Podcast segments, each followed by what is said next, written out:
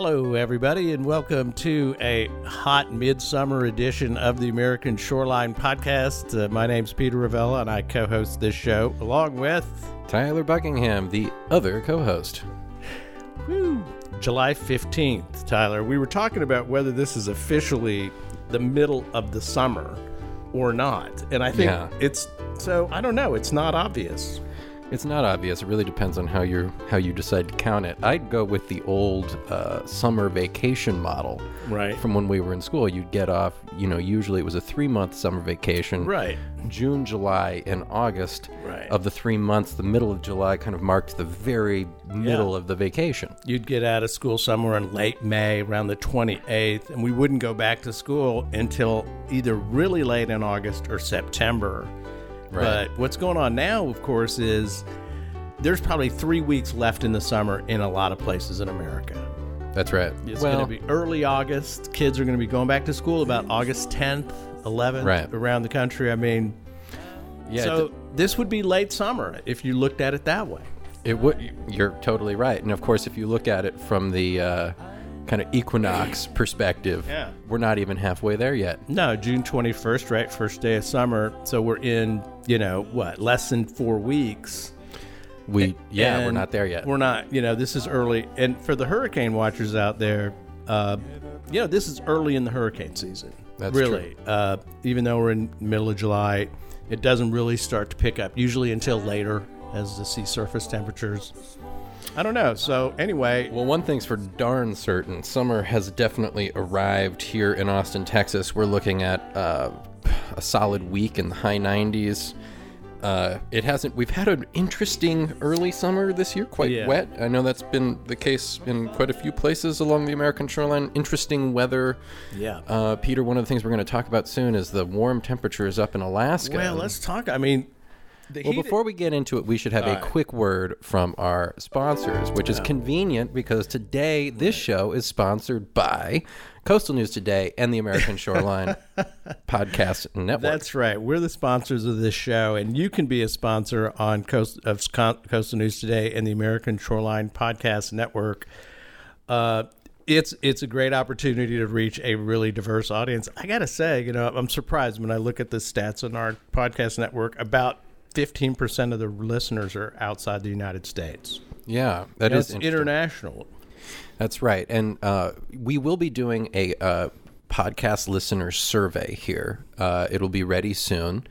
Uh, it's not quite ready yet, but um, listen, if your company is trying to expand your footprint, enhance your brand, Right. get your message out there uh, with advertisements on Coastal News Today and the American Shoreline Podcast Network. Yeah, give us a call. Um, the information is on the website Coastal News Today, but you can email Peter at coastalnewstoday.com or Tyler at coastalnewstoday.com, and we will be happy to bring you on as a sponsor. All right, Peter. Well, uh, very good. We've we've convinced everyone to sign up.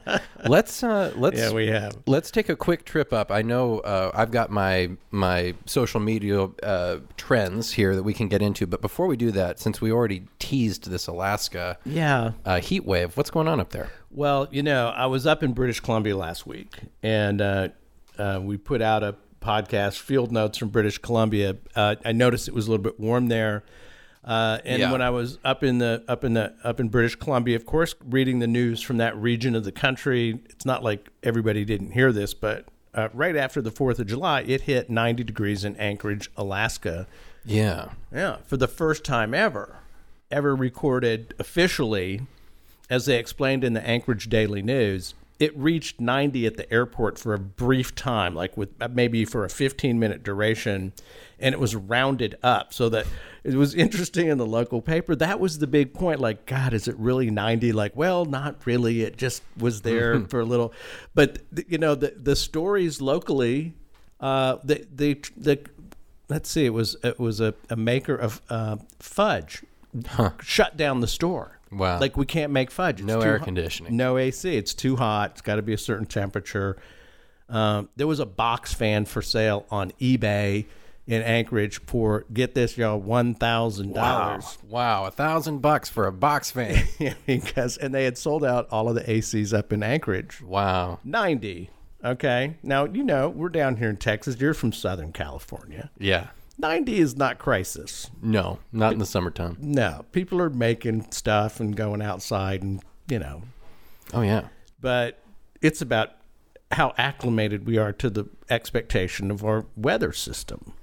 Um, what's interesting is uh, we become acclimated, but I know that the fish and wildlife are acclimated as well. And you're following a story right now about a uh, river that is uh, a little warm there, and it's affecting the fish. It is in the in the Kosakim River, and, and I apologize to all the folks up in Alaska or in the Pacific Northwest who who may uh, know the accurate pronunciation of this river. Uh, but Kuskokwim, I think, uh, is where it is. Uh, the first time they're starting to record river uh, temperatures of 70 degrees. And they say, well, that doesn't sound too bad. 70 degrees, it sounds nice. Uh, except for the salmon that migrate up this river during these certain runs in the summer here, late spring and the summer salmon runs.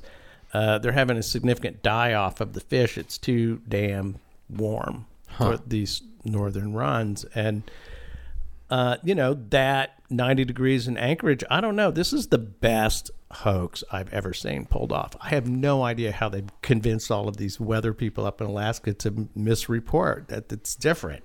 You know, I don't know who's running, who's pulling the strings. I don't know.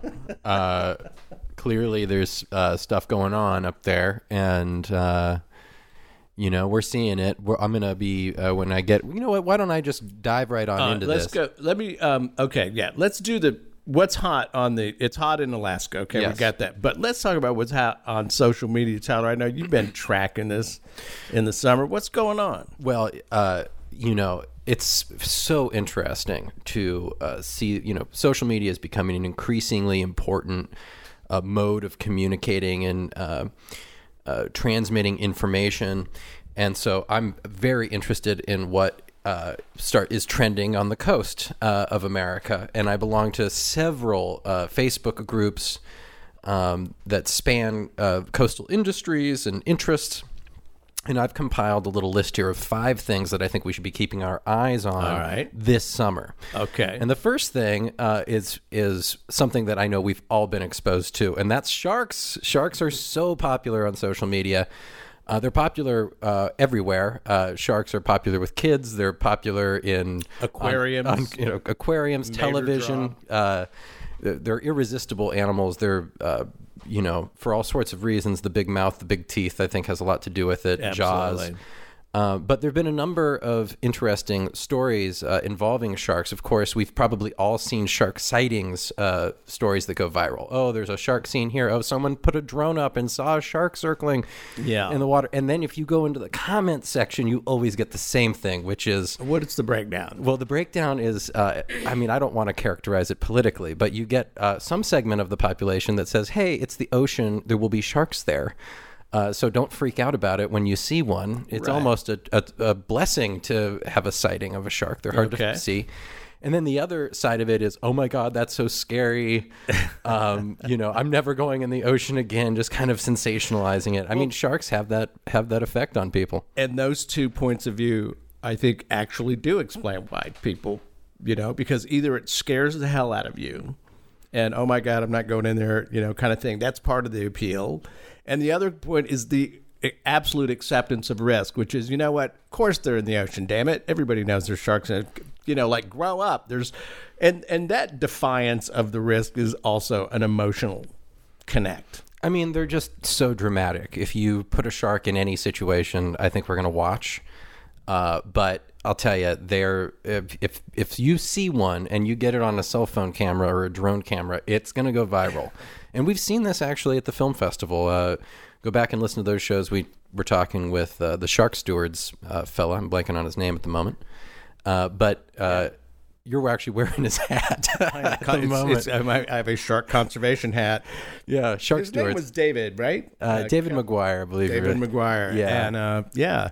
Well, so what's trending? So sharks. so in the sightings, sharks. Yeah. Okay. sightings What's going, going, viral, but uh, we've unfortunately had a couple of shark attacks. One went super viral. Uh, young woman was killed, uh, I believe, in the Bahamas, and a couple sharks uh, got her. They were she was swimming with them. Uh, it was Oh, she was a, in a tourist thing with the shark. she and her of them? family were, I believe, they had chartered a sailboat or a boat of some type, and uh, her family watched on as she was swimming. and she wanted. They went specifically to swim with sharks. Uh, Is it one of those? I- they were snorkeling. I, I can't yeah, say okay, that the sharks were the primary attraction. All right. But she became the primary attraction, and uh, this went very viral. And uh, Why? why? What made it special? Why did I mean, just, I, th- you know, it's the voyeurism uh, of the gore of of, Right. of it, and it's witnessed? It's and when you you know what when you go out there and you think that you i mean these are apex predators that there's a reason why i mean Yeah. come on this can happen uh right. um not only can this happen with people it can happen with other sharks and uh, just this past week a video went viral i'm sure we've all seen it of two great whites dueling it out and uh, one, the smaller of the two, actually comes in from just out of nowhere, a bullet attack from the side, Really, from the side. from the side, and takes a bite out of the abdomen of the larger shark. And I mean, it is like your textbook shark bite. I mean, just like just a big mouth bite missing of out of this creature. Obviously, a, a mortal wound. Well, you Uh, know, in, in leading up to this segment, you were telling me about this particular story, and I think I think your ac- your description was quite accurate. It's it's really interesting because it's shark on shark action. Shark on shark crime. Yeah, shark on shark crime, which you don't expect. which you don't expect and you also don't expect fish on shark crime and No. i'm sure we've also seen this viral video of a noaa experiment they put a uh, swordfish down deep in the water fifteen hundred feet. 1500 feet down with a camera and there were these little sharks feeding on it Mm-hmm. and out from uh, the right side of the frame emerges this big grouper with a shark that it had like the tail is still sticking out of his mouth so uh, we like to see the sharks uh, in all uh, manifestations Well, it's it's it's a victory for the bony fishes because you got the right. cartilaginous fishes and you got the bony. So all the ichthyologists out there in the audience are like, "Dude, one for the bony fish is going down, getting after the shark." And there was the the like the bo- the the back half of the shark's body was in this grouper's mouth and flailing about, and this thing is. Now the question I had when I watched that, I have to tell you, is you've got this shark's head down your gullet as a, as a fish, as you know, and this thing's got some teeth and a jaw, and it's not dead. So what what are the odds that this thing just like starts chewing through your inside? very low Really? Why? Because I was because- like, man, they're for not. all- it was- because it was- the it's- tail was moving, the thing's breathing. I just think that it's very low. I mean, those big groupers. This is the way fish eat. You know, they just put them down there, and I think that with if you can't get forward, fresh oxygen, forward movement, you're just gonna strangle. Um, I not just a, think there might be a nick, you know, in the old intestine. I don't know. That was what I thought when I saw it. possibly.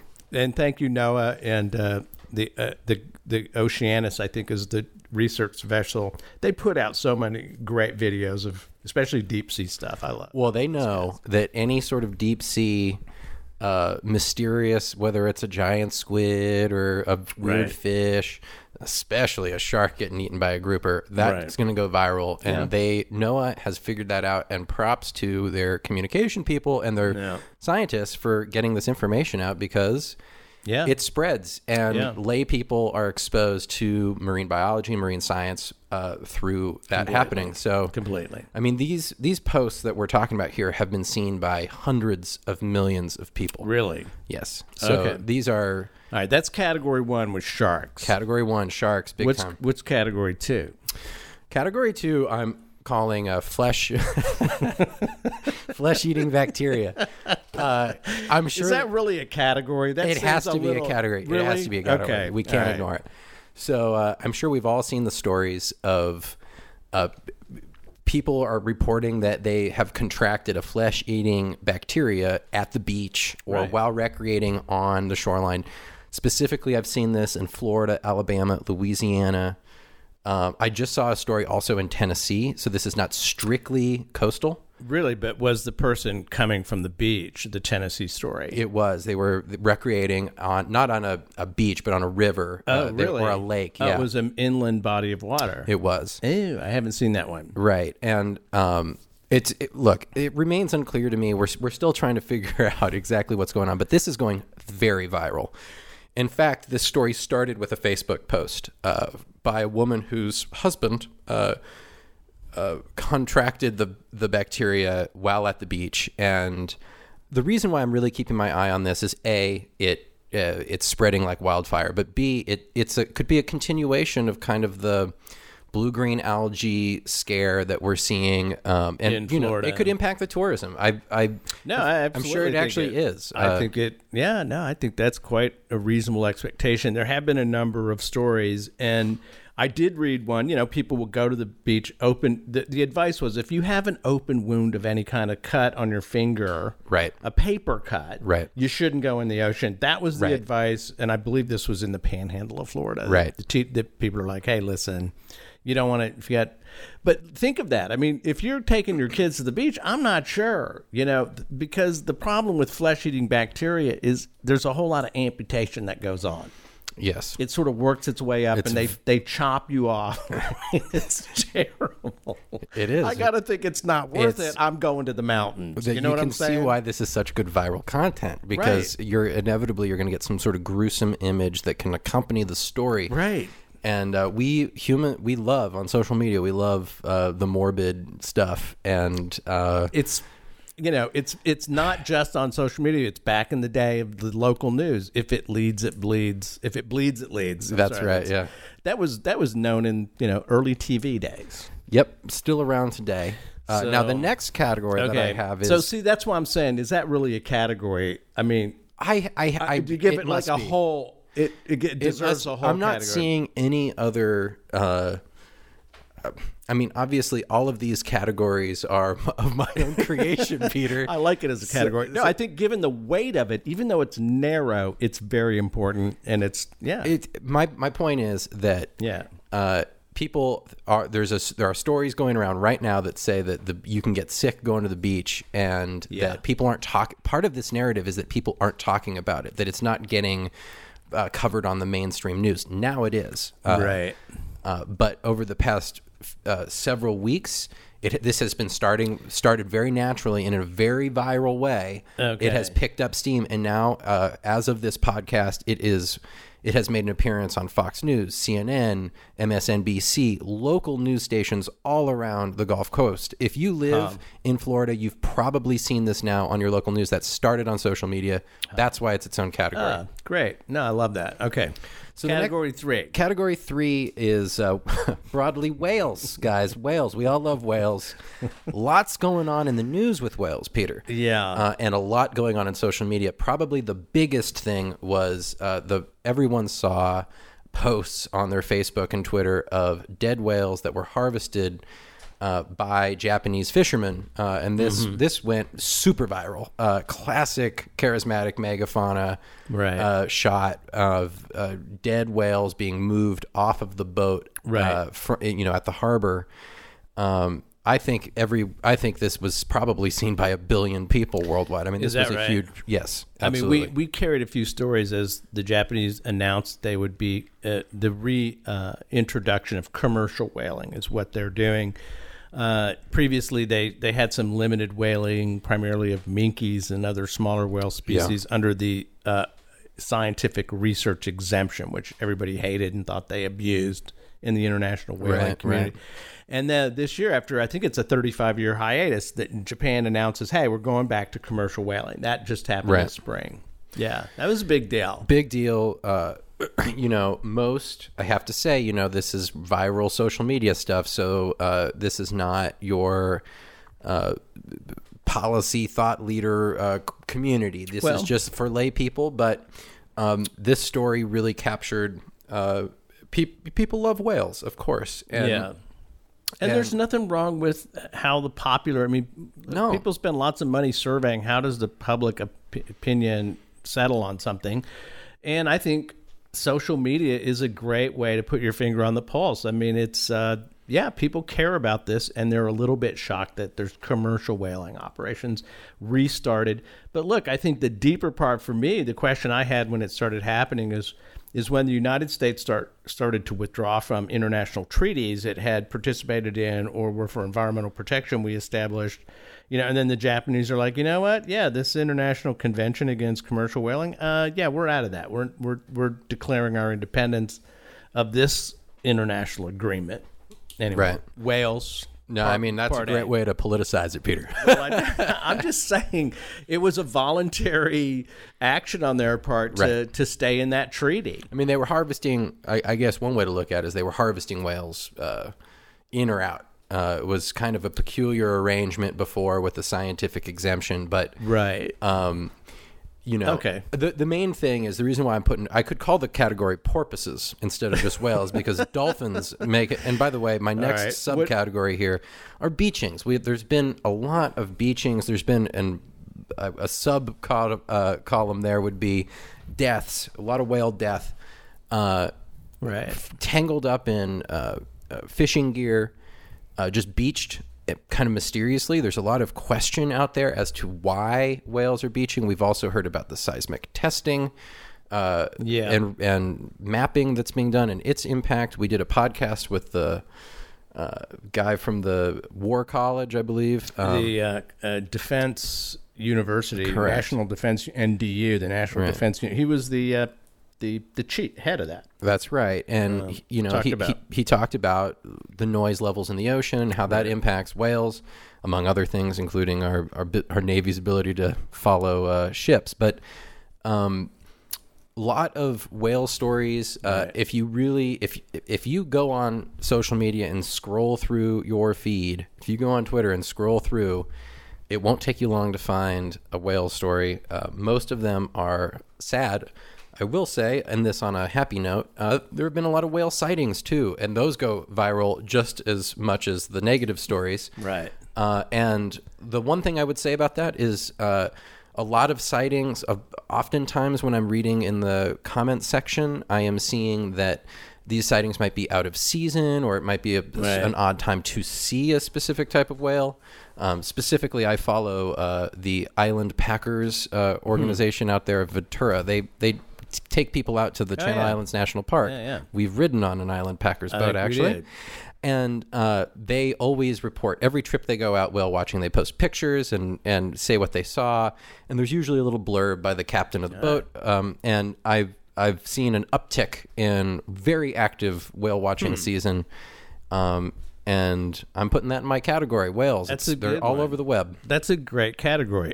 I, I think you can break it down a little bit. Like, here are the things that I've been following on Coastal News today, and I think there's stories. In fact, I know there are. If you go back and look at uh, what what's been posted, the story about the dolphin deaths in the Gulf of Mexico, affiliated with the massive inflow of fresh water into through Bonnet Carré.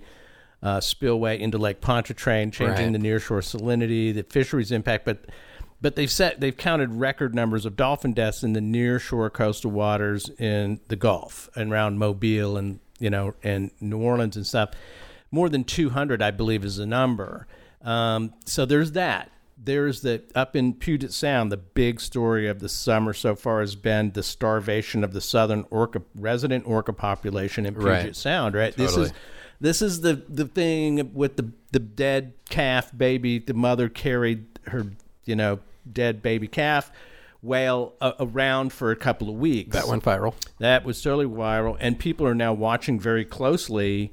Uh, and look, here's the the politics. This is why this is okay. To, I mean, look, the the pulse of what's happening on social media matters policy wise. Totally. Uh, the governor of Washington pledges a billion dollars for salmon recovery. Right. They think this population is is starving. An, a Native American tribe has started to feed these whales in the wild because they're trying to save this resident that Right. and then throw in the the you know the whole gray whale migration on the west coast. Uh, that species, all from Cal- Southern California all the way up to Alaska, the number of of strandings and deaths of gray whales is b- b- rem- remarkably high this year. Right. And then over on the Atlantic side, it's the right whales. And damn it, if uh, you know the National Marine Fisheries Service and the Pacific and, and the Atlantic Fisheries Management Council did not impose significant restrictions on lobstermen and their gear because of right whale entanglement. Right. So, I mean, that's that's a I mean, that's a good example of social media is on top of the major stories on the coast. I- I just I think that this is the way that by far uh, the most uh, the most people are reached by uh, social media stories, and as we uh, explore what's going on in the American shoreline, Peter, we have to keep a a close eye on uh, what's going on on social media. We we, we saw oh several weeks ago there was a uh, video that went viral of a deep sea uh, giant squid, I believe is what it was. It was a giant squid, and uh, you guys, I gotta confess, we're we're Peter's popping a beer here real quick. Thank you, Peter. Um, and as the you know, we were deciding, hey, listen, this is viral content. We don't need to like. Our do our users want to read about this? And what the reason why we're doing this section here is because it really does matter what people are talking about, and it's good to be aware of it. I'm not saying that this is groundbreaking, you know, journalism or content, uh, but this these are certainly important uh, stories that are circulating in a viral manner on social media Right. On the American shoreline, and some of like, for example, this this stuff about whales, very interesting, and it, it bleeds into this next category that I want to get to, Go which is ahead, ahead. plastics. Plastics, the entire plastic movement is a social media driven movement that has worked its way into politics. I mean, how many local Right. communities now have single use plastic bans, straw bans? Yeah. And it's growing and it it all started on social media. It started with pictures actually of coastal wildlife that were dead or that turtle that we've all seen Yeah. that straw be pulled out of its uh, nostril. yeah, was So, uh, this next category, look, social these these stories, what's going viral, are important just to kind of be aware that these are the things that people are talking about. They come in and they Yeah. come out. There I are, think in almost every case of this stuff that you've mentioned, we could find a specific legislative agenda or policy change that's happening on the American shoreline associated with that. I mean, you know, it's a chicken and egg thing. What is causing it? But I think I think what happens in the political system is it's responding to public sentiment and understanding, and that's why social media is a great way to look at what are the policy trends on the coast. I think so. It's actually kind of yeah, it makes good And sense. Here, here's why I think it. When, when it comes to a chicken and egg, it is a good question. But uh, we had Jace Tunnell on uh, of the Nurdle Patrol. Everybody should go back and listen to the Ride Along with the Nurdle Patrol podcast. Jace created this great organization that maps and surveys uh, the coast of America and, for that matter, the world for nurdles, these little plastic pellets that Yeah. are part of the industrial process of of making and using plastic for all sorts of stuff, for everything actually Right. and uh, his work has gone viral, and it's really cool to see see it happen. I mean, there are a, a whole suite of news stories that have occurred. Yeah. But in major publications that have Jason them. exactly, but what's interesting is his core group is a Facebook group It's a citizen science Facebook group. and and an email list, and Yeah. through that, he has raised awareness. He has uh, expanded his and, and there are journalists that follow him. There are scientists that follow him. Yeah. and uh, this is going to turn. And uh, uh, it seems like the pace of news stories that are looking into this Yeah. is expanding. So he has inserted this nurdle. Uh, component into the plastic discussion. Yeah. Now, when I'm seeing plastic stuff come across my news feed, of course, I'm still seeing straws. I'm still seeing uh, single-use stuff, but I'm now seeing nurdle stuff in there too. Yeah. So it's interesting that, uh, that first of all, this plastics discussion is not going to go away. No. Uh, we are going to be changing the way. The, it, guarantee, uh, like you said, it's the the uh, tipping point has happened with plastics politically. We are going to see a change here, and it is reflected in the social media. I think so. And, and, and, you know, the other part of that discussion is the level of ingestion of plastic in the food chain. I mean, there's been plenty of good science out there, and you can actually find it on Coastal News Today where they're, you know, they're doing stomach content an analysis of the critters in the sea, and they're finding, particularly in birds, uh, substantial levels of plastic ingestion, and this is true in in the death of some marine mammals as well. They've had, I think they they gutted a, a, a juvenile's uh, sperm whale recently, and it had 45 kilograms of plastic, and it's some ridiculous amount of plastic it had ingested. Right. So you know it's live for that reason. That's whales and plastic. That's Two whale- categories. Definitely viral. That's a double. That's a twofer. That's right. Well, I didn't connect it, but of 100% course it's a viral. whale and a plastic story. That's if it awesome. died of a flesh-eating bacteria, it's all we would ever talk about. that contracted from the plastic, Right. That would be it. Oh. That would be. Slam dunk. All right, now wait.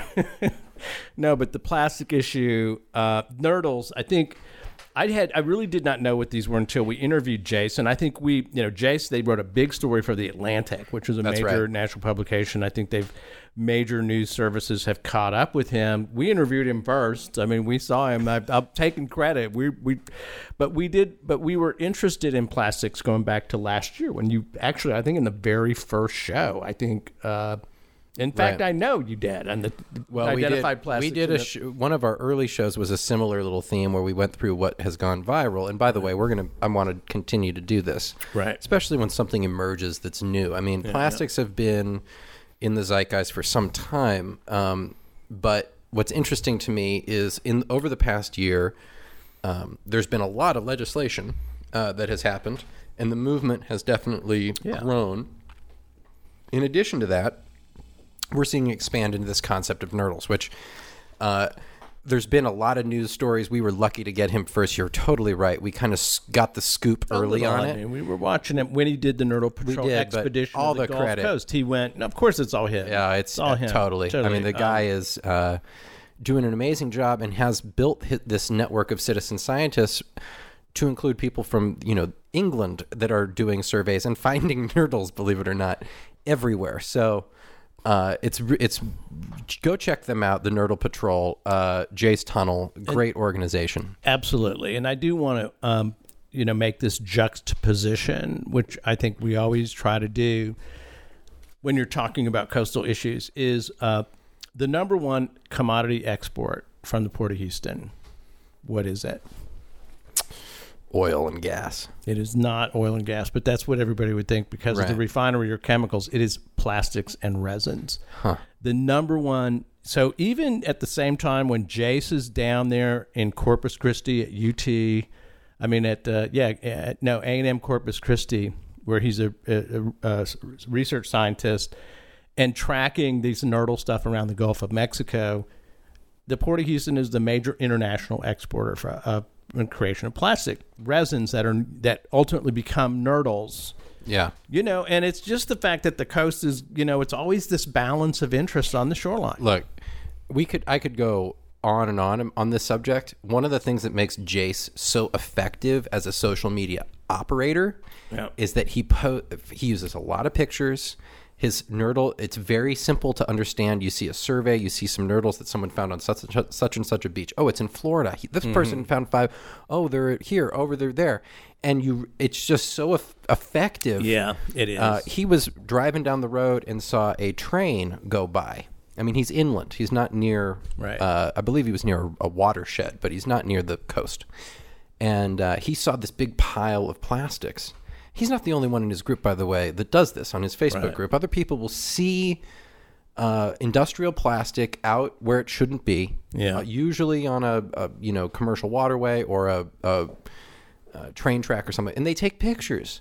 So you you become familiarized with what this stuff even looks like. I mean, Yeah. I'll tell you, having been exposed to the Nurdle Patrol, I don't think I could go to the beach and not look for them. yeah. You know, it's Yeah. like it's in my mind, I and that's, that's effective social media. Uh, It's very Marketing, you know? and he does. You know, the other thing he makes it super easy. He's like, look, um, take ten minutes. He usually says, take as a citizen on the beach, take ten minutes, look for these things, Yeah. pick them up, put them in your hand, take out your cell phone, take a picture, and send it to me. So it makes it extremely easy for people to participate, and because the damn photos, of course, are uh, GPSed. He can tell where the sample was taken, and he's it's Right. like Jace is onto something really good. He's he's got it, and uh, Yeah. again, Facebook. Uh, wh- I'm going to talk about this in a second here with my next category, but Okay. uh, Facebook is definitely uh, Facebook and Twitter are very interesting places where the coastal conversation is happening, and uh, the Nurdle Patrol is an example of a Facebook group um, that uh, really is onto something uh, with regard to plastics and social media. Uh, the final category, Peter, that I want to get to, and I want to wrap this uh, social media discussion up so we Okay. can get on to what's in the news. But uh, Stormwatch 2019 is upon us. Uh, is here. It's the middle of July, and Stormwatch 2019 is upon us. There are probably, oh, 10 healthy Facebook groups that cover the uh, storm seasons around the globe, by the way. And these are like, you know, you don't know who's in these groups, but I can tell you, following the Atlantic Hurricane Group, uh, Storm Watchers Group, that these are like amateur to kind of semi pro, maybe even professional, like NOAA people are members. And, um, they post about the storms and the, what is currently upon us of course is Yeah. barry Let's talk about it. Barry, uh, Barry has been very popular. These groups have So what's what's lit on fire with Barry why is that? What's because it's weird. The start, the origin of the storm was weird, and initially, what was so fascinating is that these groups were sharing European model. Uh, okay? Uh, uh, European models that showed Results. that Barry was going to form, and the apparently the American models. The big controversy in the group was that the American models did not show this, but the European models did, and so it's like when will and as the conditions Of course, there's always got to be an agenda, but so Yeah. that's the debate in in the Atlantic Storm Watchers group is because we're talking about here about the the National Hurricane Center, and of course we had Ken Graham on twice, the That's right. director of the National Hurricane Center, talking about hurricanes and modeling and all this stuff. And uh, I Our think- boy. our boy, and he's great, and I think they're real proud of their modeling capacity. Um, but there's this European model, and I think he talked about it. Well, so what's interesting about in the storm uh, watch community, storm Okay. watching, is that the the gr- you want to be first to claim that you see it coming. That's like that is the that- is really is that Yeah. it like i knew this was going to be a tornado kind of thing but i knew this was going to be a Yeah. hurricane i saw the, the conditions. fir- the the it's like forecasting is the what you that's the really I believe so. that's the highest thing because I, see it I see it in the way people post like hey keep an eye on this one right like it's you know, it's the "I told you so" argument. They're like, you know what? I told you. I saw. You know, but how? it's- I mean, it's a it's a completely zero risk in- proposition. I Peter, have in social respect. media, in social media, that's what it's about. It's about being first, showing it first, introducing the idea. know, but it comes at no cost. Correct. That's my point. There's no risk. I mean, so if you, you know, eight posts back, somebody said I thought was coming and the shear comes along and it dissipates, you know, no one gives a shit that, you know, eight hours before someone had predicted it. I mean, so, so I don't just, I just I think, as, I just, I'm just saying as a, as a, as a uh, status symbol in a group. Yeah. The fact that you said, I think this is going to be a hurricane further than anybody else is kind of, a, in my opinion, a, can I say, a bullshit badge to get. Well, I, no, I'm, I'm I mean, gonna, because you can I'm gonna push say back. I'm gonna All right, push go back. ahead, go ahead. So, one of the really cool things about these social media groups is that you develop, you begin to know uh, the contributors, people that are regularly chiming in. Okay. And uh, you can tell, you know, the oil and vinegar, or you know, the water and oil separate, and you can see who's the Who's credible. who's credible, and it's very clear. These are not uh, bullshit. Uh, pre- pre- Okay. predictions. These are really serious. Now, a lot could- of it is I could- plagiarism. I'll Uh, back off a little bit on that. I could believe that. You could tell. You Yeah. can tell in the, the social media discussion whether someone's just popping off or Totally. And and look, I've I've actually started a Facebook group here called uh, Coastal Vibes and Inspiration, um, which is a, a coastal music and photos group. Um, It is there a, are uh, that is a Southern California Facebook group I've ever heard. what is it called? Coastal Vibes. yeah, it's it's about it's about coastal science, But Coastal Vibes, and what's the name of it? And inspiration. And inspiration, right on. Okay, I'm And the, the that. idea is that you know it's a place for people to come and share all the stuff that we talk about. You know, Yeah. kind of pan uh, coastal, but Well, and and the and the true emotional connection people have with this stuff. I mean, which it is a goes mis- beyond uh, singularly like surfing or storms or whatever. Yeah, But yeah, yeah, uh, yeah. here, the thing that I want to point out here, to, just to wrap up the social media discussion, is that uh, it's a great time to follow these Facebook groups as a as a professional on the coast. Mm. Um, I'm not saying that you should spend a lot of time doing it, but it's a quick way to see what's going on. Now, I'm going to continue to follow it Right. and report in for all of y'all. but yeah. let me just say, Facebook groups are uh, blossoming, uh, and the conversation about the coastline. I mean, Peter, we're going to transition this into the news discussion, but I'll tell you the conversation of what's going on on coastlines all over the world, especially on the American shoreline, is happening on social media. Yeah. It's raw, it's unfiltered. Sometimes it's silly and stupid. Sometimes it's a shark biting another shark in half.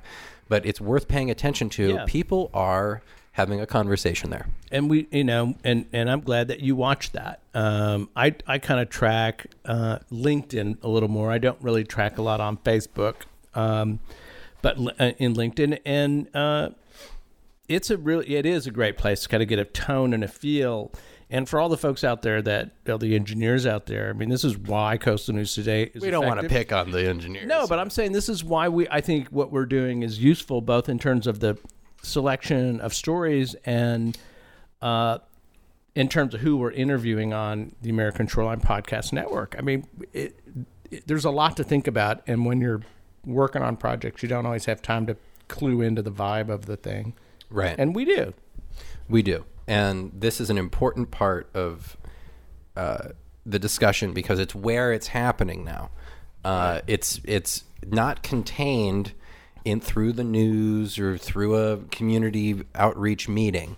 The conversation is happening on social media, and um, it behooves all of us to get better at understanding it. Now, you know, we can have another discussion about what that means about our society. right. But uh, certainly, it's just a reality now that this is with us. Well, okay, so today, and when I say today, it's on Monday, the 15th of July, when this will be uh, aired. But we know the top story on Coastal News today, uh, today is the story about the uh, U.S. Army Corps of Engineers biologist down in Miami who pled guilty uh, to having a moonlighting job with a with a with a contractor during the review of the uh, uh, Port of Miami deepening project. This was a conflict of interest uh, case, and I'll tell you the number one story ever read on Coastal News Today was about a month ago, where it was the indictment of this biologist Millions of reads. millions of reads. There were, I mean, it it, it was it was our viral story was uh, about the indictment of this biologist, the Corps of Engineers biologist. She pled guilty last week. And so now she's been convicted. She has not been sentenced. Uh, what they're saying is uh, she could get as long as five years in prison. But essentially, the Port of Miami dredging project itself um, was a huge controversy and remains so about what was the impact of the deepening, taking. Uh, Right. Why don't you let's Yeah. back up because this Okay, is a yeah, big yeah. damn deal, and we're going to have to do another show on this. I think. I want to talk to Steve Dial and Steve Dial, who with Dial Cordy and Associates, who did some of the did the post dredging analysis of coral impacts, has contacted big us. time background here. Basically, what we're time talking about is uh, they're deepening the port to accommodate Panamax ships, right? and um, in order to do that, they had to uh, disrupt the Plow through plow through some coral. some a, a coral th- thing, which is Mm-hmm. part of the ship channel go, that goes out, you know, uh, s- by several miles, right, out of Miami. Yeah, I mean, it, it, yeah, it's the entrance channel Right. into the port of Miami. And this is important for navigational reasons. These are 100%. massive ships that carry all sorts of stuff. they were having problems turning these super these larger Panamax ships within the port. They needed a wider channel. Uh, the Corps went ahead and dredged that. It was not without controversy when it was proposed to take the channel to. I think it's 55 feet, uh, and then the the environmental fallout occurred. Right. So, uh, what happened here? I mean, I obviously uh, this has now spiraled into Yeah. a corruption situation. But like, what's what what happened here within the initial? What was the initial crime? Obvi- obviously, think- more of the coral was damaged than they said they would. Right. And I think the assertion was from both in the environmental community down in down in uh, South Southeast Florida, but also in the federal agencies, the National Marine Fisheries Service, U.S. Fish and Wildlife, other biologists, uh, looked at the impact of the dredging project and, and claimed uh, to, uh, to, to somewhat vociferously that the Corps had done significant damage to the coral reef system in southern Florida. Wow. The, the Corps does not agree with that. And well, along comes this biologist. This is why Right. the, the, I think this is why the biologist working as an oversight biologist on this project and being secretly employed by the one of the consulting firms, and we don't. I think it's an environmental consulting firm. Is the assertion, although the pleadings, her guilty plea does not identify the company she was secretly working for. Wow. Uh, at the same time that she was so it's a clear conflict of interest. you can't be self-regulated. No, you can't. I mean, it's a clear. Even though she was getting paid to do other work for the firm, right? That was responsible. This is sort of the, the background of this thing. Um, and and since then, the the debate about the damage to the uh, coral reef system in South Florida is has not been resolved. I, I, I think I would line it up this way: the Corps of Engineers and its consulting firm, uh, Dial Cordy and Associates, and Steve Dial, very reputable uh, guys uh, at Dial Cordy, serious. They claim, look, not really much damage. There's been a lot of dead coral down here in South Florida, but it's because of other stuff. It's like global warming. It's it's bad water. It's too hot. There's too Right. much, you know, whatever. They are they're they're challenging the cause and effect relationship between the project and the damage, and. The, the Miami Herald keeps reporting that Steve Dial's analysis showed that six corals were killed by the dredging project.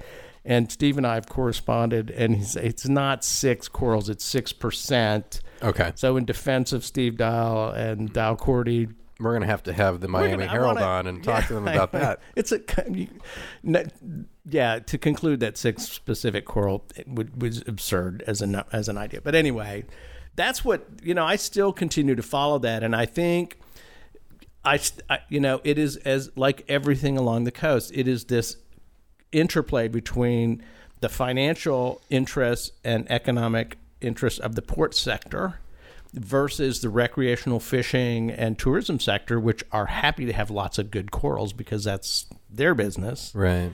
We're talking about that conflict. It's also about the uh, understanding. I mean, one of the things that's coming to fore here, coming into the fore, is how uh, how do we engineer these projects? Uh, what is expected in terms of from uh, the the project sponsors, the port of Miami, the Army Corps of Engineers, in terms of public outreach about the damages that will happen. I mean, this port has been active for a long time. They have done many, many, many dredging cycles. They have deepened this port many times, um, but climate change and the issues of of this. I don't mean to reinsert climate change in. Apologies again to Gary Glick and uh, all of the people that think we shouldn't be talking about climate change, but I can't help but say that uh, at the heart of it is whose fault is it about these corals dying and how do we engineer projects where we really don't know where these lines begin and end? One of the Yeah. fundamental th- ideas of the engineering is like, well, the beach begins at this point, it ends at this point. We, this is, and part of the coast and part of the climate and part of the oceans is that there's just this very strong interconnectivity. Well, I call it it's it's the most art artful of engineering disciplines is coastal engineering and hydrodynamics and the fluidity of the place. It's it's a little hard to script it. It is, especially when the consequences can go way beyond the immediate region or even the scope of what you're trying to do. I mean, if the if you're dealing with a species you never thought of or a water temperature change you never thought, I mean, it just turns into Yeah. well, as we say, it's very dynamic. totally. this is the most dynamic part of the planet. Yes. And I think that's a fair, even, you know, look, volcanoes and things move a lot of, uh, and of course, but they're very episodic and very specific. The land water interface around the planet is a place where the implications of tides, weather, storms are vividly seen, and uh, where we use and participate in this uh, physical system in a way that's economically connected more than any other place. I mean, you can build a factory in Kansas City or Omaha, Nebraska, or you know Scottsdale, Arizona, and it ain't going to be that much different. You're, you know what I Totally. mean? But when you try to make a living at the land water edge and deal with the physical system, the waterways, the depth of water, the organisms in the water, whether you're a shrimper or an oysterman or go offshore, and the marshes, which are the nurseries. I mean, you see what I'm saying is is occupying this particular physical space is one of the most interesting conversations I think out there. Yeah, I mean, it's also just how uh, the it is the most dynamic place. First of all, I I would agree with that. Um, just think about sitting uh, in the sand right there where the water just you know where it's two inches deep. Yeah. You sit there, you're gonna move. You're gonna sink. You're gonna move to the left or to the right. It's true. You're gonna move. You should try to sit still. You can't do it. right. It's in, and you're in two inches of water. Right. You can't. This is That thing with the sand and you sort of sink down and I mean it's the liquefaction of of sediment and water. So much is moving. Yeah, Think about yeah, the the the infinite number of uh, variables. It's not. I know science, folks. It's not actually infinite, but I believe in Newtonian physics. Okay, but it's you know for me, for for my humble brain, what we're trying to say, there's a lot of things happening. there's an uh, an incomprehensible uh, number of uh, factors that go into it, and where I think that you know we struggle is that we try to master these things, and we Right. we say, well, if we've got so many things in our algorithm, and we've, we're factoring Right. X, Y, and Z, and it's I think where we we fail is that we uh, we want to we want to put it in an equation. we do. We and I do. and, I and I bless that by the we way. do. That's and, really and all great. of those scientists, those hydrodynamic people, all of the you know, look, you go to ASBPA conferences, Yeah. a lot of math because people have done basic physics and created these relationships and understandings that they use to actually design projects and react to the real world. We want that, need that specificity, that sort of. But you know, it there's something about the the notion of this cause and effect discussion down to go back to Steve Dial and Yeah. Port of Miami. It is a multifactorial situation, right? There isn't one reason corals are changing in South Florida. It is not only uh, related to temperature of the water, the, phys- the, phys- the the geochemistry of the water. I mean, there's all sorts of factors. Totally. Light, the amount of abuse, how much anchoring, how frequently people are there, what's the fishing pressure. I mean, all of this stuff is connected, and manipulating the bottom of the ocean in significant ways uh, and cutting channels and changing the hydrodynamics has something to do with it. How you parse that out and what you say is, well, it's all about this or all about that is a bit of a facade. We, we, we, it's a fake. We Certainly a can't be- matter of perspective. well, we can't be that accurate. We're not that good. No. Human beings are not that good. I mean, we look. I know there's a lot of smart people in the world, but these are. It's beyond us now. That doesn't mean we can't make rational judgments as to the weight of a factor in the outcome. And I've got to say that plowing, you know, a deeper channel through the coral reef structures off of the port of Miami is likely to be a contributing factor. You know, I, Yeah. I just feel like there's, you know, I'm not willing to play fantasy land that says we can just do stuff like this and change the way the the water flows and the what the deal and and change the physicality of the environment and then say we believe there is absolutely no effect. Well, that's crap. Of course, there's an effect. It might be small. It might be what you don't expect, but it's there's no such thing as no effect. Yeah. I mean, come on. That doesn't make sense. No. Uh, I would just conclude uh, this my my final comment on this one, and then we can move on to the other news stories. Right, I know. There's a- but my final comment is, uh, you know, coastal science. Th- there's there needs to be an experimental component to the coastal vibe within the engineering community. When I think of Orville Magoon and these like great icons, we've talked to our good friend Leslie Ewing about this. Uh, the great icons of coastal engineering and thinkers. and thinkers and a lot of free thinkers in there. free thinkers that were that Open-minded guys, scientists. totally and um, uh, really challenged the the status quo and the fact that the whole culture of the discipline uh, it, it baked that in and Yeah. um, you know, I really hope that that's something that rem- stays and remains and can be highlighted in that community still. Right. Uh, it's my favorite part of the coastal engineering engineering community and the ASBPA folks. I love when we're thinking outside the box and um, absolutely when you say you're you're totally right. I mean, obviously that doesn't it doesn't make any sense to think that there isn't a connection between Yeah. deepening the channel and everything else because we know it's all connected. yeah, and I can't tell you The jury's out. Yeah, the jury's out, and and, and I'm look. I really wanted to. Steve and I have been exchanging emails. I there's two people I want to to interview. I'll tell you in the, in the next month if we can do it. Is I want to sit down with uh, Steve Dial about the Port of Miami uh, deepening and what the implications of the environmental implications. He's a pro. I've known him for a while. We're not close friends, but I've worked with Steve and his firm for years, and I, I respect them. They're smart guys. So I want to talk to him. I also want to talk to Don Young again. Uh, the Center for Developed Shorelines at Western Carolina University came out with a big study um, about coastal armoring and fortification and the economics of a managed retreat. Uh, Don is in uh, is in Europe until the 25th of July. Brad, is it Brad? Don Young, right? Don Young? I don't think it's Don. No, wait a minute. Come on. We need to look that up. I will. we will. Keep your Wait, thought wait, going. wait, I'll look no. it up. Let me look it up. Um, we should be. No, it's. Let me say. Anyway, uh, the Center for Developed Shorelines is is an important voice in understanding uh, appropriate development practices along the coast. I think they do some great work, and they're moving into policy and economics more and more. Uh, as opposed to looking at these issues strictly as the physicalness of the situation, which I think they're quite good at describing.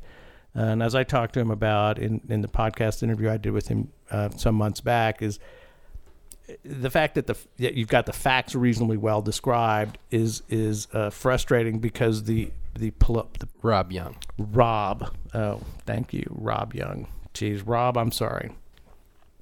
But Rob, I was telling Rob, I think you've got to look at why these policies and why this information isn't factoring into the political decision making process. And and it sounds like this new study that they've done is is going to be a little bit more policy oriented. So Rob Young from the Center for Developed Shorelines at Western Carolina University, uh, we've been texting. Let's put that show together and talk about your new analysis and your new report. And you guys actually talked about that on uh, that uh, local control show. Yeah, this it was was, the- forthcoming. He was like, "Hey, listen, I can't go into it quite yet." Yeah, we So did. now that's out, yeah, now it's out. and it's gotten a ton of media attention. Right.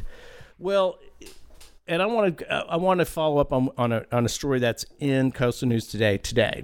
Sounds good. Monday, and this is uh this is a bit right. I, I get a little bit peevish about stuff, and I get a little bit defensive about the coast and the decision making of the Yeah. coast, which I'm apt to criticize from time to time on how we develop things on the shore. I think everyone knows that.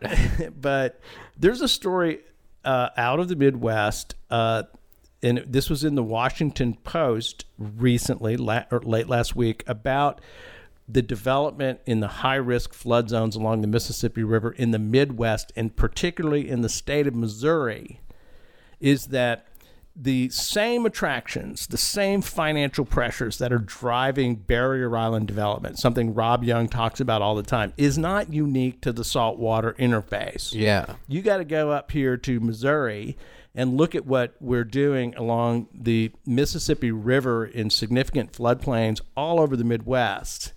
And we're putting more and more property at risk in these areas. And what do you think the result is of this historic spring summer period, which we just came out of in the Mississippi River uh, drainage? Flooding from Oklahoma, Kansas, all the way through the Midwest. Iowa farmers didn't plant corn. It was it was a nightmare. Okay, so what is the what is the discussion right now? It's to armor, right? right. what we're seeing is local communities asking the Corps of Engineers, we need more money, higher levees, wider, you know, we need higher, stronger flood protection features. Right. This is how the ocean people react too. And here's the thing that bothers me, and I just want to just it. I mean, Say I have heard folks in the Midwest say about the people, you guys have took the wrecks down there on the coast, and, and, you know, you're too bad for you that you're getting flooded out and there's storms and you know it. And particularly, they say that to New Orleans. Hell, I've heard people say, you just need to get New Orleans. It- it's over. It's below sea level. You know, these people are crazy down there taking the risk. I hear this from from all over the U.S., but particularly in folks who are not in the coastal environment. Right. Here's my point. All of those people in Missouri who are calling for bigger levees to further channelize the Mississippi River and send more floodwater down to New Orleans and all of the runoff, principally that drives the uh, the apo- uh, hypoxic zone in the Gulf, the dead zone. Mm-hmm. You know, and then to sit back and say, "Listen, you people down there are taking too much risk." I'm like, "Hell, you just shuffled the whole damn risk down to me." Yeah. The entire Midwest flood management system puts pressure on New Orleans because they they drain the upper basins faster and they don't allow them to spread out and that's why all the water ends up in New Orleans. And then you sit back and go well I don't know why those people down there in New Orleans are taking such risk. I'm like you know on behalf of the people of New Orleans let- I'm saying you know what are you talking about? You got, I mean there's risk to be shared and you're a contributor. So I agree that it is uh, commonly uh, said from people that live uh, elsewhere of a disaster that uh, th- that hey, why are you there? Why did you uh, put yourself in that risk? I'm certainly not. I don't want my tax dollars to go toward uh, bailing your butt out. but uh, in reality, uh, we're all in that situation. And all I can say is this speaks to uh, A, how we understand the way our planet works and our drainages work and the interplay between what happens in the uh, inland oceans, uh, as we learned at EarthX this year. Uh, inland Ocean Coalition, check them out shout out to them. They're working to uh, advocate exactly what Peter you're talking about there, uh, keeping those watersheds healthy and uh, benefiting uh, the ocean, uh, where ultimately all that water, of course, is flowing. Uh, but we also need to pay attention to the fact that as the federal government, in particular, begins to appropriate money for infrastructure, levees, the Army Corps of Engineers, how they treat the inland watersheds uh, will be, I believe, a bellwether for how the coasts are treated.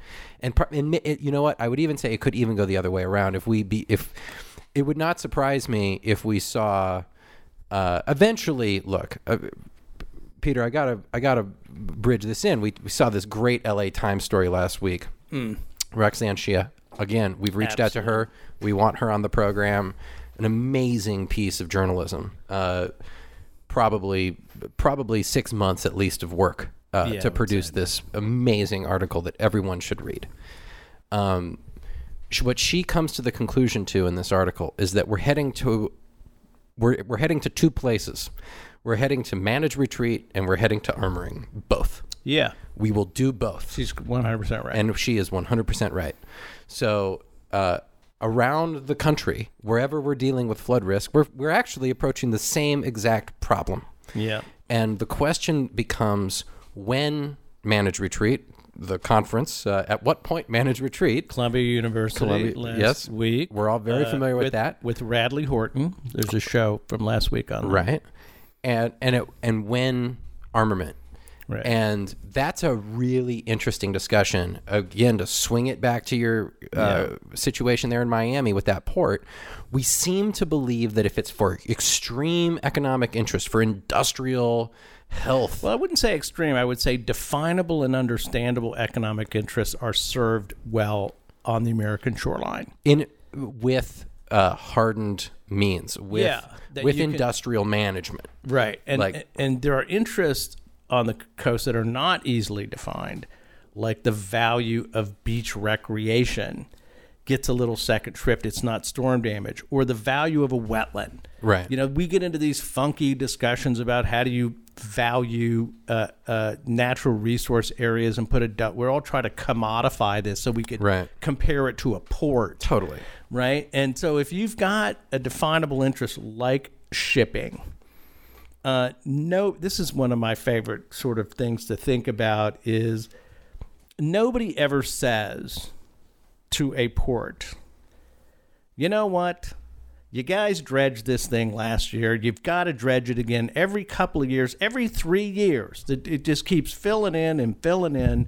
And why the hell do you keep doing that? Why isn't there a single solution, bulletproof answer to the fact that we got to keep doing this again and again? Nobody says that. They're like, of course, shipping needs to be at 50 foot channel depth. That's how the whole economy runs. We're going to do it. We're going to do it every 18 months. We're going to do it every year. We're going to do it every however much it costs.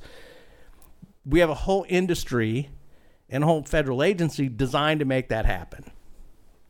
Think about that for a beach community.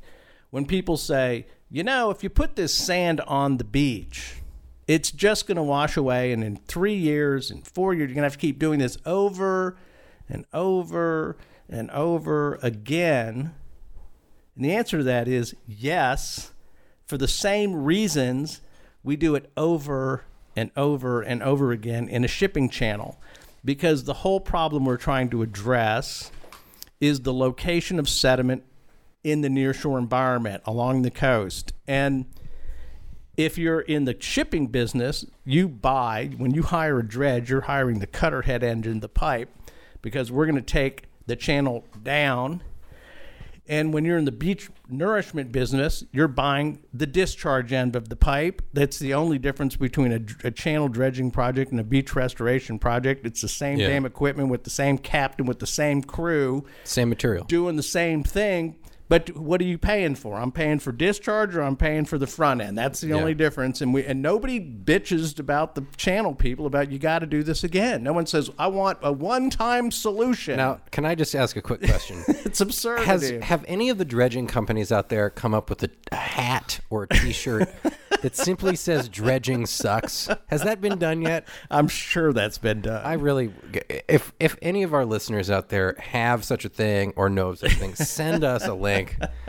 I don't mean that dredging actually sucks. I'm just no, saying but that of it's course that it end does. of the pipe. Well, there's it's a whole. that end of it's, the pipe. it's the business end of the deal. It's yeah, the it's cutter the head. it's the right. sucking part. It's the sucking part, and then there's the, the discharge. channel. I know, and I, that's all I'm saying about about uh, beach restoration economics is we don't think of the beach that way. Even though, God bless them, uh, the guys who were down in Florida, the economists who wrote for Shore and Beach magazine on the economics of, of beaches, Houston.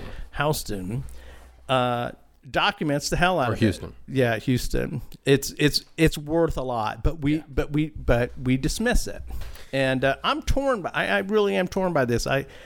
You know, I, it's always a struggle for me to sort of figure out, God, should we continue to invest in these shorelines, um, or should we get the hell out of the way? Rob Young, right? Get you know, at some point, you, and I think where I agree with Rob Young is the decision when manage retreat or when is it appropriate is when you're tired of writing checks to not do it. That's exactly where the LA Times uh, article, Roxanne Xia, came down right on that is uh, renourishment, uh, building out a shoreline for these, uh, you know, in some cases, these are extremely difficult uh, circumstances. Cliff Right. uh, houses, cliff uh, parks, and stuff where you have, you know, this might be a public space that's being eaten up. Um, at some point, the the cost to stabilize that type of environment is is not realistic, and that's it seems like at that point it will become Right. managed retreat. Um, what's interesting in California, and and I see that we have a coastal commission story up right now, actually. Yep, yep, yep. Um, but what's interesting in California is that the coastal commission is, um, it seems like it's setting up, and I think this is a very deliberate, like leadership decision coming Hmm. from the commission. And I, you know, this is just my opinion, folks. Okay. This is not. It's hard to track those folks, but yeah, what are you seeing in the in the well, California what I Coastal think, Commission? I think they're forcing. Like, I think that this article uh, this major article in the LA Times, uh, which is a ground shifting uh, piece of journalism in California, is exactly is is almost a designed uh, piece of earned media for the commission because what they're doing is they're forcing a discussion about armament because they're not issuing permits. They're not even letting folks with existing infrastructure repair it. Right. So if you have a, a seawall in front of your house and it were to degrade or rust or fall over, Yeah. they will very likely not issue a, Wow. a Really? repair permit. Wow. I mean, it obviously it depends on the circumstances. Sure, but but they're tending against that. they yes, that is what that is what I am noticing. This is just yours truly Okay. giving you my opinions. We no, that's a big deal if that's what they're doing. That does force the issue. I believe that, uh, and I, I think that that's extremely important because politically, and this is one of the reasons why the Coastal Commission exists, it's to insulate the governor and the state legislature mm-hmm. against the politics of the of this very issue. Right. And the commission acts as the insulation, Right, and they're they're they're they're accused of being political, but but there's and they are. they are, and every They're appointed. yeah. Look, and this is not. I don't think that's a an offense. I mean, because the the land water interface when it comes to property rights in this area that we're talking about, access to the shoreline, protection of property adjacent to the shoreline, the the re- responsibilities between private actors and public actors is I think is the most distilled crystalline political uh, argument you can get into in America. One of the cleanest in terms of the differentiation of the side and the balance of rights and interests and what the proper role and responsibility of the government is versus private sector. I mean, I think it's just like a perfect And on top of that, thing to talk on- about. And on top of that, it really gets into the different levels of government and how effective they can be Right. at managing this problem. right. uh, Rob Young talks extensively about the um, the the role that the federal government has played with the flood insurance program, the na- Right. Mm-hmm. you know, the National Flood Insurance Program, uh, the the various the FEMA, the way that p- folks get bailed out, right. um, and the federal shore and how protection that's a- program at the core and how all that incentivizes bad behavior. Right. That's Gil Gaul. I'm- of course, Gilbert Gaul. Correct. Point of view. The, Correct. the geography of risk. Now, Correct. Gilbert. it was- Exactly. that's the guy interviewed by uh, Bob, Bob Frump on his show, Ship to Shore. Uh, this is a great interview to go back and listen to because Gilbert Gaul, a two-time Pulitzer Prize-winning journalist at the Philadelphia Inquirer, uh, but wrote a book on the geography of risk about the incentives incentives that are in the system for irresponsible, I guess what he would say, irresponsible development along the shoreline. So if a local yeah. government is charged with making that decision, you're asking a local city council to take a prop a, a- a voter, a constituent, Right. uh, right there in a local small beach community, and rule against them and say, "Hey, no, you're not going to Yeah, rebuild your wall or something." But it, when the coastal commission does it, Right. it creates that Yeah. that dissonance. And I would say That's great. to you folks in Florida, to your folks uh, on the eastern seaboard that Mm. might look at California as a long ways away from home. Yeah. Think about this. This what we're seeing right now with the Coastal Commission in California, which is a step which is basically restricting Mm-hmm. armament, Right. forcing the discussion to go more toward a retreat a retreat uh, Okay. uh, rhetoric. Okay. That is the direct. I believe that that is a little bit of a bellwether for the way it will look when the federal government begins to step away from coastal bailouts. Okay. And uh, it's you know look it's we're talking small little increments here, Yeah. but I'm lo- that's one of the reasons why I personally find what's going on out there very interesting. Really, that's an interesting perspective. Um, I'm trying to think if there are states aggressively uh, pushing back against armoring right now. Uh, there have been in the past, uh, but it's becoming, as you say, at the local level. Certainly, Hawaii is. Yeah, uh, trying it.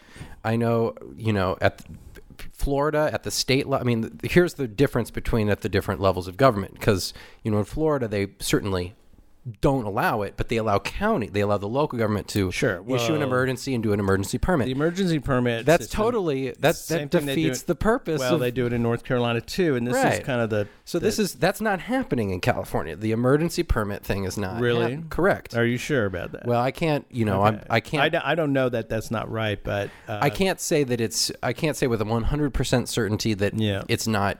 There aren't some caveats and loopholes. We could figure that out. But my understanding is that any uh, rep, any repair or anything goes straight to the coastal commission. There's no workaround. right. I mean, the The local gov- commission has to approve it. Yeah, the and they're not doing it. Coastal Conservation Plan, the local CCP, Right. uh, they have a lot of authority, and they and they are the bad guys. And I think that is convenient for local government officials to be able to say, "Listen, we'd love to help you out, but the CCC won't let us." Gives them the political cover, and from what I hear from the CCC staff here and there, they're frustrated by what is the political, inherent political nature of coastal decision making. And I, I will tell you this: it, it is it doesn't matter what decision making structure you put in place. And this is what I would say to all the engineers and the environmental community folks out there and the advocates and everybody is look, there is no place that is more purely political. And, and I mean in a good way in terms of the complexity of balancing legitimate interests in both the public interest and in the private interest and what the Constitution provides. You're damn right it's political, and you've got to be smart and understand the equities of these issues in a deeper way to be effective in this space. I would also just say it's changing. Like, um, not to bring this back to my viral discussion, but um, it's it, it's only a matter of time before what we're talking about here with uh, coastal uh, management does go viral. Um, you, whether or not it's from uh, a, a political angle, like, hey, look at all this risk on the coast. Why the hell are we paying for this? Right. um, all the way to an environmental angle, which Hmm. I think is kind of sneaking up on us. But uh, we are we got to pay attention for sure as coastal citizens, as professionals, as people in this space uh, about what's going on here. There is absolutely. Um, it's changing, Peter. It is absolutely changing. I mean, Is we- it, though? Yes, absolutely. And and here's here's what I would point out. I, again, I don't want to beat a dead horse. We've been talking a lot about the word retreat on the podcast network of late, but the word re- the reason why we do that is because the word retreat was a third rail word yeah. for a long time, and it's not anymore. That's a Right. big change. It is. What that means to managers, to the what that means about the public's understanding of Yeah. uh, the coastline and how it how to maximize to get the highest and best use out of it is changing and it of course it's changing the risks our uh, our understanding of the risks of the coastline are changing Yeah. our understanding of the environmental interconnectivity between coastal management and the broader ocean and coastal health space uh, is dramatically changing. Um, I'll point back to that sh- those shark posts on uh, social media. What do I always see? I see about half the half the comments in the uh, shark sightings posts are like, "Hey, listen." Uh, uh, that freaks me out. I'm never going in the ocean. The other half are like, no shit, it's the ocean. Welcome to the natural world. You're in a wild space. Welcome to the wild space. I Right, mean, embracing there's, that. there is an enlightenment of of the environment more broadly, but certainly on the coast that's happening right now. Huh. Right now, and. um, I- I- I just saw a poll. This will be my Okay. final statement. I just saw go a poll. You know, we're in the middle of the uh, primary for the presidential race, uh, and of course, all First quarter. First I quarter. say. I haven't started watching it. Right, we're not. Well, yeah, I guess we're not in the middle. I, wa- Not it's not like the middle of summer, but we're in it. We're definitely in it. Yeah, the first debate's happening. A poll was just commissioned uh, by the Crooked Media folks. Uh, the number one issue of this is a scientific poll. Democrat, likely Democratic primary voters. Incredible. The number one issue was the environment and climate change. Yeah. Now that's obviously just Democrats. That's Oh, was it? that was just Democrats. Okay. Well, that doesn't surprise me. Hey, that's I mean, that, that's in, that's an interesting little data point to keep in your mind. I for mean, sure. people are paying attention to this in a way that they didn't used to. That that was not the case when Al Gore ran for president. He might have won. right. But see what I um, what I, I think going back to the article in the L.A. Times. What was her name? Uh, who wrote that? Roxanne Xia. Roxanne Xia, who who talked about we're doing two things at the same time. We're doing uh, restoration, managed retreat. We're thinking about the environment, and we're armoring the hell out of the coast. I think that's quite accurate. The fortification of the American shoreline is fully underway. Uh, you know, we've got multi-billion-dollar uh, projects in in New York, in Houston, in Tampa Bay, all in Chicago, and I mean, and, yeah, and even in San Francisco. Uh, we're going to start building the hell out of this to protect. Now, there's a I think what we're talking about is there an economic tipping point where you're like, we just can't, and you turn the switch off. Rob Young's point, you can't defend it all. You're going to let some of this stuff go. Uh, but I really, I got to tell you, as much as I see the reform interests, I really, I, I honestly ask this kind of as a, a question: Does does does the risk really even matter? Has it ever mattered? I mean, let me ask it this way. If you go back to Galveston Island in 1900 after the 1900 hurricane that killed 6,000 people and wiped out the whole damn island, the city of Houston has flooded from the very first decade repeatedly. We've got a bigger, Houston is two and a half billion people. We keep adding, in spite of the flood risk, we keep adding. This is kind of, I think, Rob Young's point. We keep adding to the shoreline and it's not like we have any absence of information about the risk is i mean other than the fact that we lament it and we get to talk about it and we get to do cool slideshows about the storm surge do we act does it actually ever really make a difference that we're putting stuff in high risk areas? And i'm not sure that it does. I'm not convinced. I'm I would agree with you insofar as I think that the risk argument is losing steam. Um, obviously, and part of it is that we're getting the way that we've managed to get through the risk argument is that we just build better. I mean, we just build higher and stronger. And Yeah. oh, now like I was watching footage of Barry t- uh, today rolling through, and I see the houses up there. They're way above the. I mean, the land is flooded. The cars are gone. right But the, houses, the houses have have retreated vertically, and they're going to be fine. right Um, the bottom story is flooded out, but you know that's all designed to do that anyway. supposedly if you're Supposedly. in code if you're within the code. that's right Um, but I think that the shift is that is that the appropriate use of the space, and that discussion I think is changing. Um, obviously, there's an economic interest in packing as many people in as possible, but I do think that the econo- the uh, environmental narrative is shifting, and yeah I, I just I see it everywhere, man. Yeah, now I, I it'll be interesting to see how the policies percolate out of that. I think you're right. There are significant mo- movement of point of view. Um, at you know, I, I kind of look at it like Missouri. Those folks up there building in the floodplain along the Mississippi and funneling that water down to the coast. They're like, we don't care about that.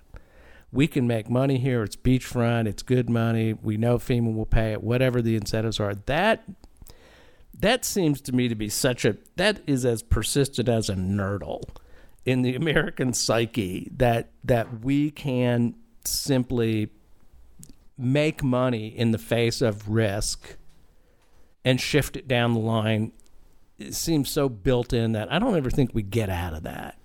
I don't know. Maybe I'm being too pessimistic. I but don't know. I don't- I- I don't I want to end it on a downer. We shouldn't end it on a downer. We got to end it on an upper. But I would just say that I do think it's well within the well, well within range that um, certainly federally, as a nation, as coastal citizens, as people who understand the connection between the inland oceans and the inland waterways and watersheds and what goes on up there, Right. and the ocean, and as the science. God bless our NOAA scientists and all the people out there who Yeah. uh, study uh, the interplay between what what goes into the watershed and what comes out, either in the Gulf of Mexico or wherever else. yeah. Um, that is growing, and I think we can actually manage that. That's my. I, I'm going to take the glass half full on that one, Peter. I'll do it. We can definitely. Well, that's what it. everybody works for. That's what ASBPA is about. And all these But it is definitely organizations. I mean, human. It's human instinct to look to shift the risk one notch down. Right. The game theory of it is real, and as managers and as policymakers, it's the it's the job of the political system to see beyond the first maneuver. Well, and the mere uh, financial calculation of that risk, uh, but to look at something a little bit deeper and see if you can, you know, bend the curve a little bit to uh, smarter public policy. Uh, Right. I don't know. But you look That's back. why I love. It's why I love following it all. I do too. And look, we're going to make mistakes. And I come back to this. We need to be experimental. All of us. We need to be experimental. Um, i- in the in the way we think about the coastline. I mean, we're we're certainly going to be experimental in the way we run Yeah. uh, this this here podcast and the podcast network. I can tell you that much. Yeah, we're going to try things true. out, see what see what works, see what resonates, see which stories uh, Yeah. uh, matter. Well, they're going to get a survey. We'd love to hear from you guys Yeah. uh, who listen. The tens Nice of, transition. the, and I would say the tens of thousands of people who have listened right. to the American Shoreline Podcast Network, and it is tens of thousands now. Uh, we'd love to hear kind of what what you what you're interested in. Um, we're we're going to be talking to you guys through a survey. We're looking at the website. We're trying to figure out how to make it better. Uh, we're sure open to sponsorship. So if your company will benefit from uh, what I think the best coastal decision making audience uh, in America, this is a great place to, to advertise. Uh, give us a call. Yeah, we're looking for partnerships. We're looking for uh, opportunities to promote your company, uh, promote your organization, what you do, what you're working on. We're also looking for stories. If you Yeah. if you've got if something's going on in your community that Yeah. uh, you think we should be talking about, uh, send us an email, Peter at coastalnewstoday.com, Tyler at coastalnewstoday.com. Uh, we very much appreciate that, and that survey will be coming out soon, and uh, we're going to be promoting the hell out of it, so you will Yeah. not miss it.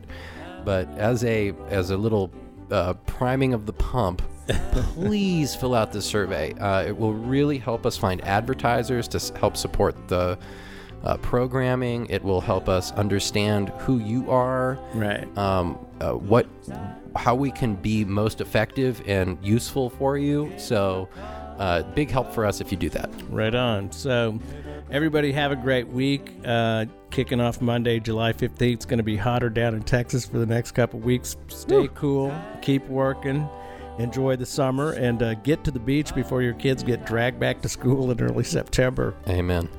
Thanks. Take it easy, everybody.